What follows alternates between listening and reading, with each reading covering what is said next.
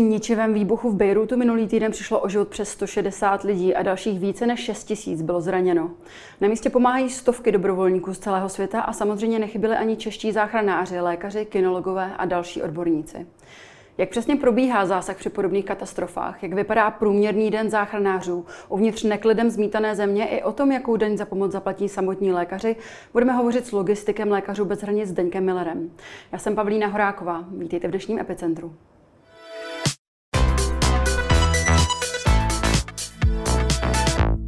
Dobrý den, pane Millere, vítejte. Dobrý den. S Lékaři bez hranic pracujete již od roku 2015. Máte za sebou účast na osmi misích, všechny na Blízkém východě. Když jste se dozvěděl o tomto katastrofálním výbuchu, jaká byla vaše reakce? Uh, no hlavně, aby to tam všichni zvládli nějakým způsobem. Uh, protože ty nějaký pracovníci, uh, hlavně ty místní, ty, ty pro nás pracují už, já nevím, leta a budou pro nás pracovat ještě asi dlouho, takže hlavně, aby oni a jejich rodiny byli v pořádku. Zvažoval jste vy sám, že byste na místo vyrazil pomáhat? Mm, ne, ani ne. Tak je to totiž jako u nás nefunguje, že by se hmm. někde něco jako stalo a já bych řekl, OK, musím tam jet. Uh, všechny tyhle ty naše intervence jsou nějakým způsobem organizované. Uh, lékaři bez hranic vlastně mají jakoby takovou zásobu lidí, kteří jsou připravení 24 hodin uh, denně uh, vyrazit de facto do, do, do druhého dne někam, kam je potřeba. Nicméně já v současnosti v této zásobě expertů nejsem. A mohl byste nám tedy přiblížit, jakým způsobem se vůbec iniciuje a, nebo probíhá zásah u podobných katastrof? Uh, záleží vlastně, co to je za katastrofu a kde se to, kde se to stane. Uh, když bylo před pár lety třeba to zemětřesení v Nepálu, tak eh, tenkrát tam žádná, eh, žádný projekt Lékařů bez hranic nebyl, ale s okolností tam bylo pár, eh, pár našich spolupracovníků na dovolený. Jo, takže hmm. ty se okamžitě nějakým způsobem kontaktovali a vlastně jako druhý den byli na místě a začalo se, začalo se jako zjišťovat vlastně ty rozsahy toho, toho, toho neštěstí a nějaká jako vhodná forma pomoci.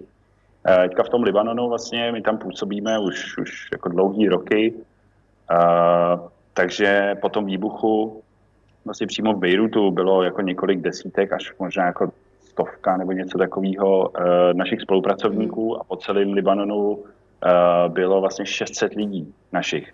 Takže samozřejmě potom ta, ta, ta rychlost té pomoci nebo té odezvy je potom jako rychlejší.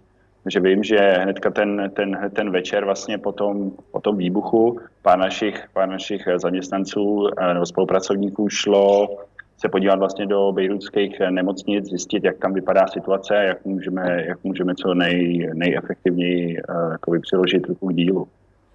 Dá se vůbec na takovéto misi rozlišit průměrný den ode dne, kdy je potřeba urgentně řešit nějaký problém, nebo uh, nějaký problém vlastně každý den? Uh, zase hrozně moc záleží, jak která ta mise vypadá. Mm-hmm. Já když jsem byl loni v, loni v, v Libanonu, Eh, já tam měl vlastně na starosti dostavbu místní nemocnice, eh, to bylo ve městě Bar Elias, která je asi dvě hodiny jízdy od, eh, od Bejrutu, tak tam byly ty dny relativně klidní, protože ta země se v té době nenacházela v nějakým jako výrazným jakoby pohotovostním režimu, když bych to tak nazval. Takže jsme se normálně ráno sešli v té nemocnici, Eh, naplánoval se, co je potřeba, co je potřeba. Já jsem tam měl na starosti tu dostavbu nemocnice, takže jsem měl schůzky s nějakýma, eh, s nějakýma firmama na, já nevím, na vzduchotechniku a na takovéhle věci. Uh, pak se to v průběhu dne nějak jako m, pracovalo, řekněme, a někdy kolem, já nevím, půl pátý, myslím, jsme odjížděli domů a měli jsme volný podvečer. Ale nějaký jiný, nějaký jiný mise, to bylo pár let zpátky uh, v Iráku, tam uh, mi den začínal, nebo ne mě, celému tomu týmu, nám začínal nevím, v 6 ráno, a většina už stejně byla v 5 ráno vzhůru, připravovali jsme prostě nějaké věci, nějaké výjezdy do oblastí, kde byla spousta, spousta uprchlíků a vysídlených obyvatel. Uh, tam se pracovalo až jako do odpoledne, pak jsme se zbalili, jelo se zpátky, celý večer se uh, strávil vlastně přípravama na další den mm-hmm. a ulíhali jsme až jako dlouho po půlnoci, někdy třeba v jednu, ve dvě a v pět už byl zase člověk na nohou, takže to, takže tam už se snad ani nic horšího stát nemohlo, tak jako víc už jsme se, víc už to prostě nešlo, no. Vy jste zmínil, že jste právě vedl nebo pomáhal při výstavbě nemocnice minulý rok. Eh, máte informace o tom, jaký, jak moc se tato nemocnice momentálně využívá právě při této katastrofě? Uh, vím, že hnedka druhý den vlastně se ta nemocnice začala připravovat na příjem pacientů uh, na takovou tu po, po, po operační péči, protože na to, aby, aby přijímala ty urgentní pacienty, tak je moc daleko. To je nějakých, jak jsem říkal, asi ty dvě hodiny jízdy a ty, ty, ty uh, jakoby pacienty v, kritický, v kritickém stavu by tu cestu asi nemuseli přežít. Nicméně se uvolnila kapacita já nevím, asi 50 lůžek, nevím teďka přesně to číslo, mm. uh, pro ty pacienty, kteří už jsou jako stabilizovaní a kteří potřebují to následní doléčování. Takže samozřejmě ty priority se potom dávají těm pacientům uh, zasaženým tím výbuchem. Jaká je podle vás vůbec úroveň libanonského zdravotnictví, co se právě vybavenosti nemocnic a odbornosti lékařů týče? Uh, Libanon je specifický tím, že má velmi silný uh, soukromý zdravotnický sektor, a relativně podfinancovaný, podhodnocený ten, eh, ten veřejný.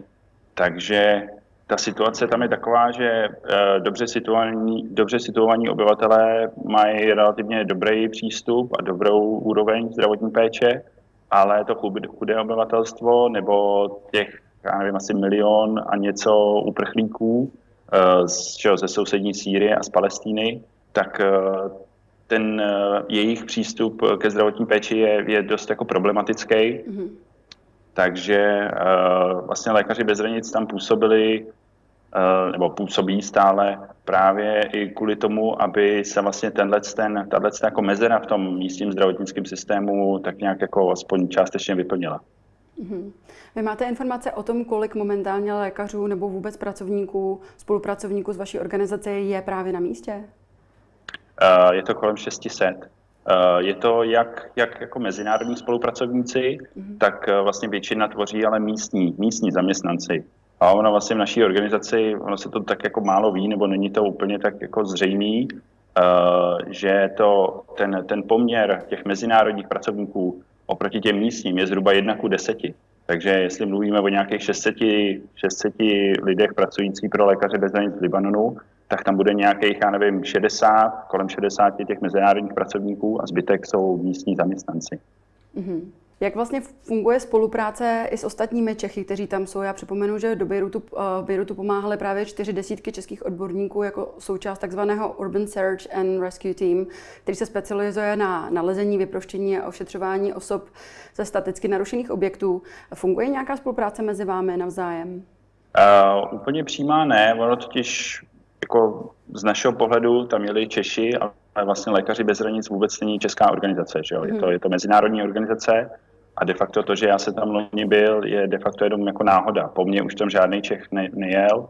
Před mnou tam byly ještě tři naši, nebo čtyři naši spolupracovníci, porodní asistentka, technický, uh, laboratorní technik a naše koordina, uh, koordinátorka médií. Mm-hmm. Uh, takže jako přímá, přímá spolupráce lékařů bez hranic vlastně s, s tím týmem nebyla. Eh, my hlavně spolupracujeme se zdravotnickými organizacemi a, a s ministerstvem, eh, s místním ministerstvem zdravotnictví. Takže vím, že vlastně přímou pomoc jsme poskytovali libanonskému červenému kříži, kdy jsme jim darovali asi dva dny nebo tři dny potom, eh, po tom výbuchu nějaké vybavení a léky.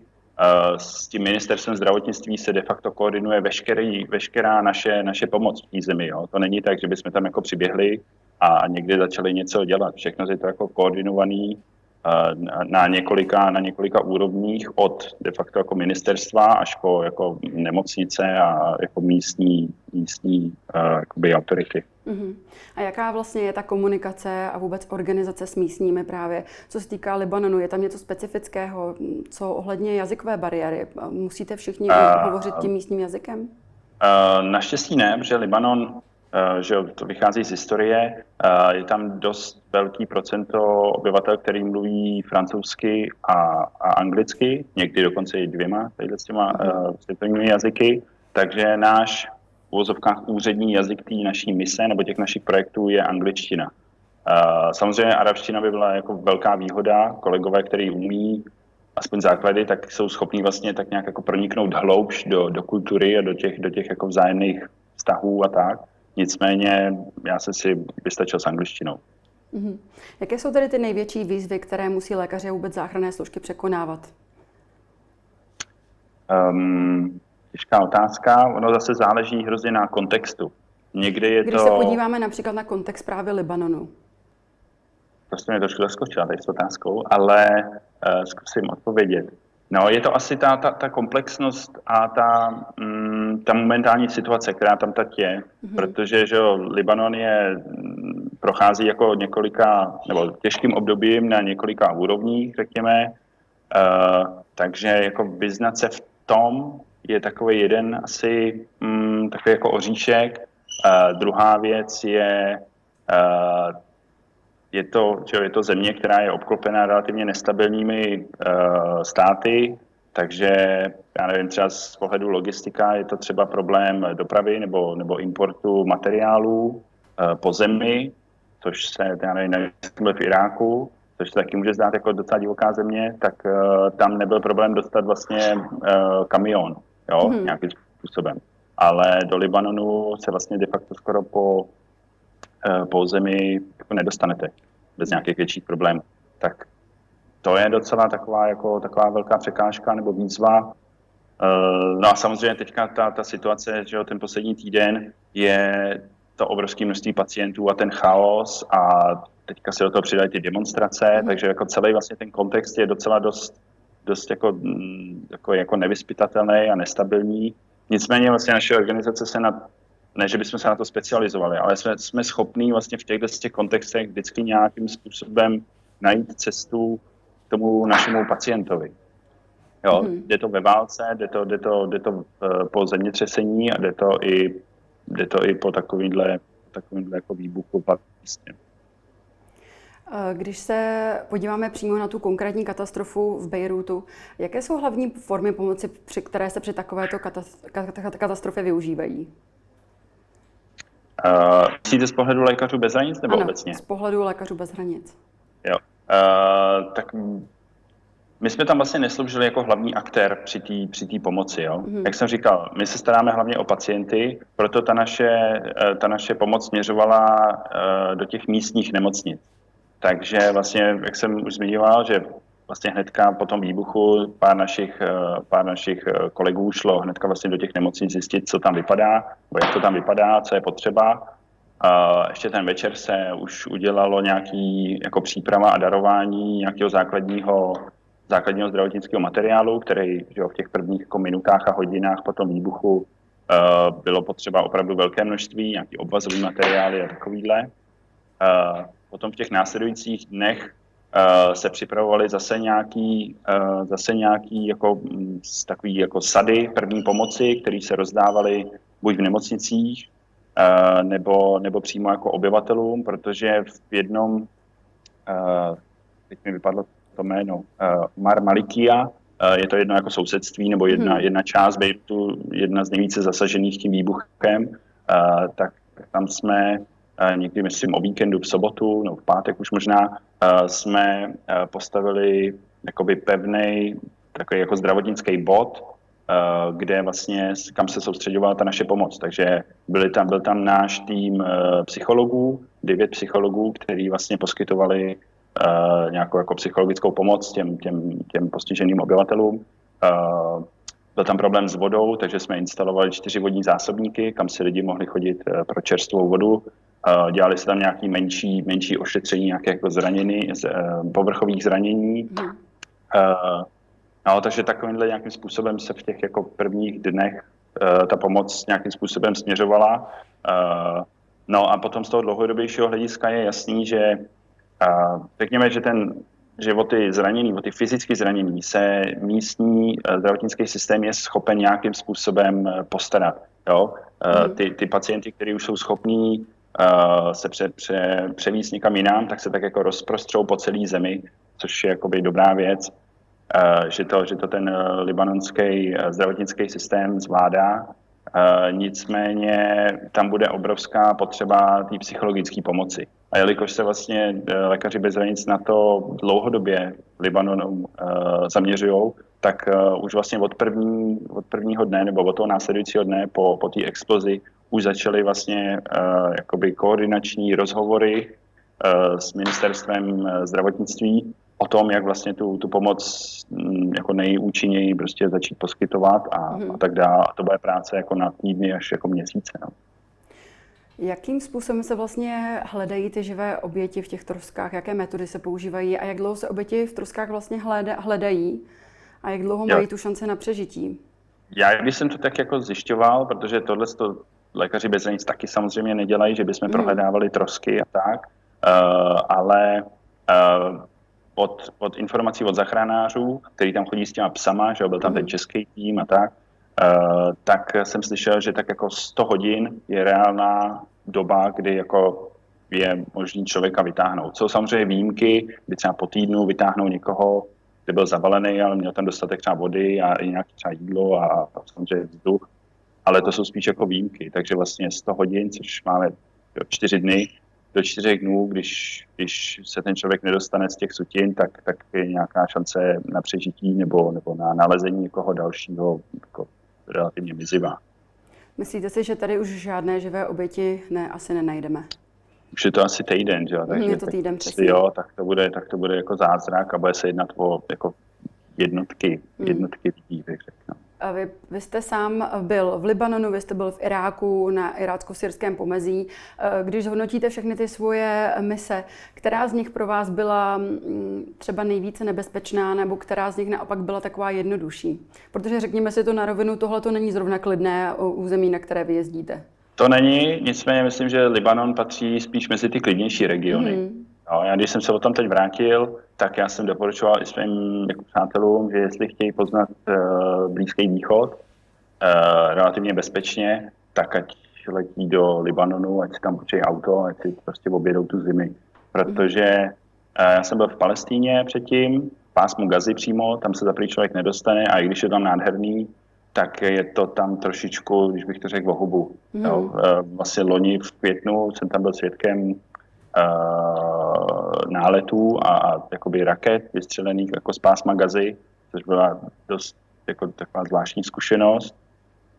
Uh, potom, když jsem byl v Iráku a, a, na, a v Sýrii vlastně, tak uh, to bylo během války s islámským státem, uh, takže tam bylo jako relativně dost nebezpečno.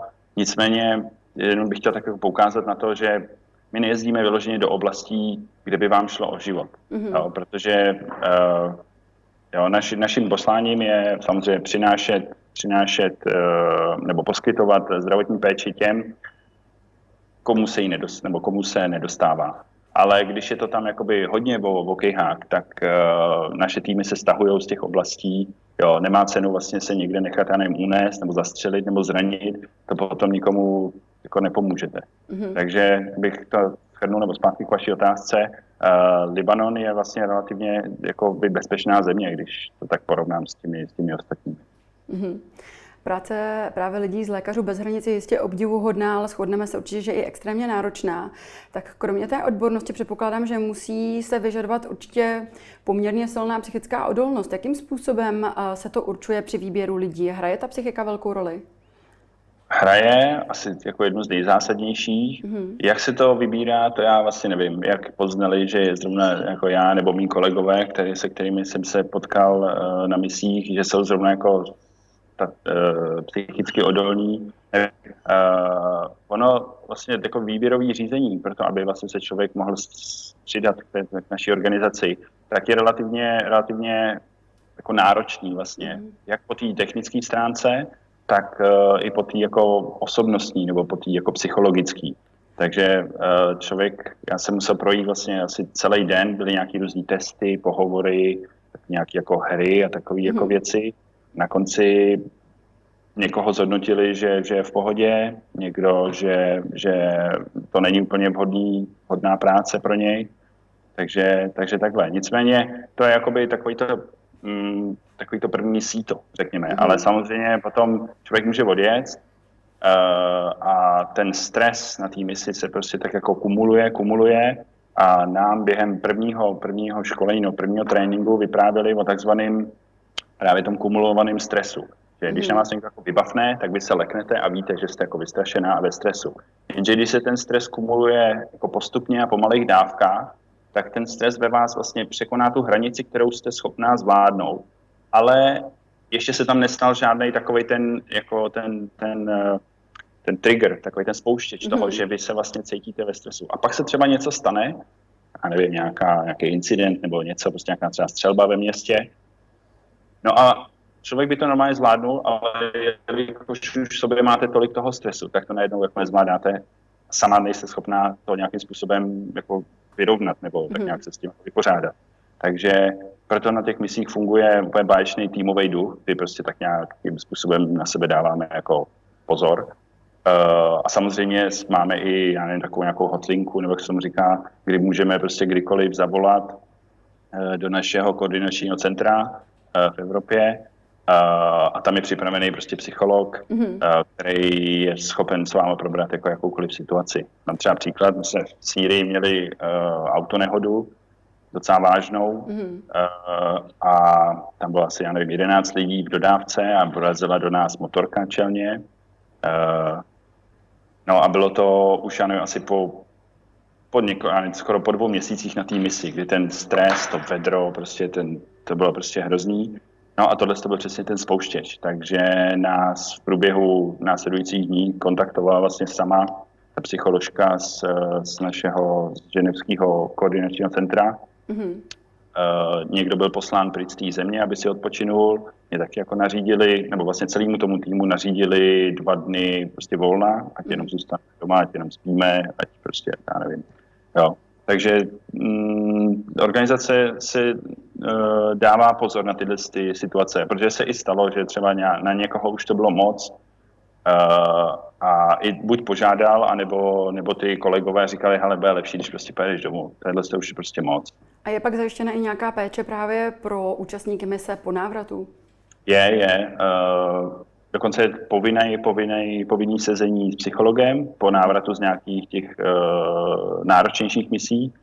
Takže to, takže to je vždycky jako, jako příjemný, já nevím, hodinový pohovor prostě s takovou jako sympatickou paní. Uh, ale vím, že moje kolegyně po jedné misi uh, vlastně nemohla už jako jezdit asi půl roku, nemohla jít na žádnou misi, musela i kompletně změnit povolání, ona byla zdravotní sestřička, uh, ale ten stres prostě se na ní tak jako projevil, že vlastně uh, změnila na chviličku, změnila kariéru, uh, prodávala někde nějaký jako šunky a síry a květiny, jo, mm. takže úplně prostě vlastně přepnout to, to stresový to stresový prostředí na něco jako klidného a na něco pohodového. On se pak člověk zase jako poskládá zpátky mm. a mhm. už je to zase dobrý. No. Každý rok jste na cestách, nebo byl jste většinou v nebezpečných oblastech, i když říkáte, že eh, do těch nejvíce nebezpečných eh, oblastí, že vás vždycky správně jakoby evakuují, ale pro nás eh, normální občany je to nebezpečné určitě. Tak jak se dá tato, tento život skloubit s osobním životem?